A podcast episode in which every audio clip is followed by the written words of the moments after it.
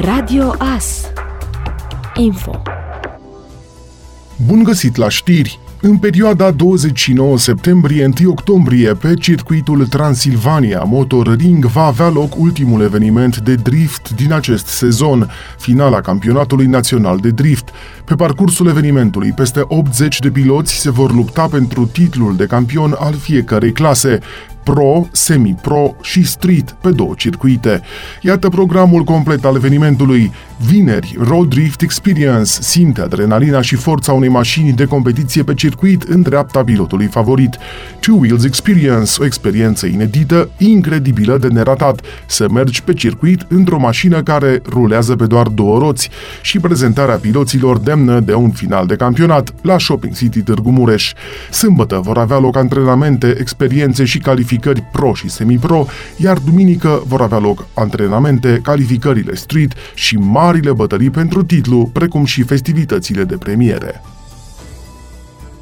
Patronatul Medicilor de Familie din județul Mureș a trimis o notificare Casei de Asigurări de Sănătate în care cere explicații privind neacordarea de conturilor pentru luna trecută. Termenul limită de decont este data de 18 a fiecarei luni, dar medicii spun că nu au primit niciun fel de informare din partea CNAS.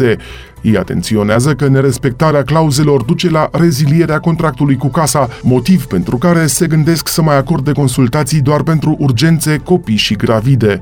Medicii de familie sunt nemulțumiți că nu-și pot achita salariile, facturile la utilități și taxele către ANAF. Situația de blocaj a apărut deoarece fondurile Casei Naționale de Asigurări de Sănătate au fost epuizate pentru trimestrul 3.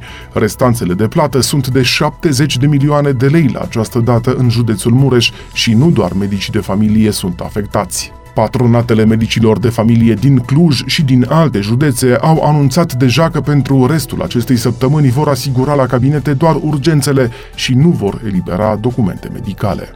Mai puține fapte de violență domestică au avut loc în județul Mureș în acest an. Numărul dosarelor penale cu privire la faptele de violență domestică petrecute în județul Mureș a scăzut în primele 8 luni ale anului față de perioada similară din 2022. Conform bilanțului prezentat de conducerea IPJ Mureș, scăderea este de circa 10%. În corelație directă cu faptele de violență domestică, s-a redus și numărul ordinelor de protecție emise pe raza județului Mureș. În 31 de cazuri, instanțele de judecată au dispus măsura reținerii, din care 22 de cazuri de reținere pentru încălcarea ordinelor de protecție și 9 pentru comiterea infracțiunii de violență în familie. De asemenea, potrivit bilanțului, 3 persoane au fost arestate preventiv. Fabrica de zahăr din Luduș, preluată în primăvară de la grupul francez Tereos de doi antreprenori români, reîncepe producția până la sfârșitul acestei luni, după ce a preluat deja primele transporturi de sfeclă de zahăr de la cultivatori. Veștile sunt bune, deja a început să sosească sfecla în fabrică, de astăzi se intră în ture și de mâine se preconizează că se începe tăierea la sfeclă, tăierea însemnând că începe procesul tehnologic de extracție.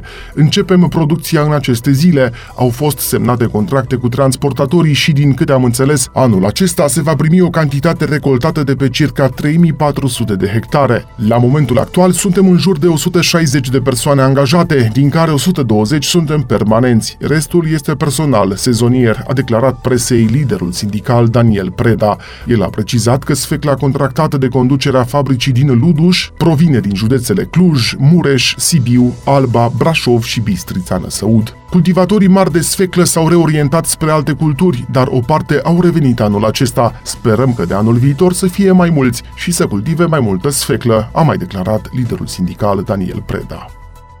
Ați ascultat informațiile orei. Radio Astârnăveni, 107.1 FM și online pe radioas.net.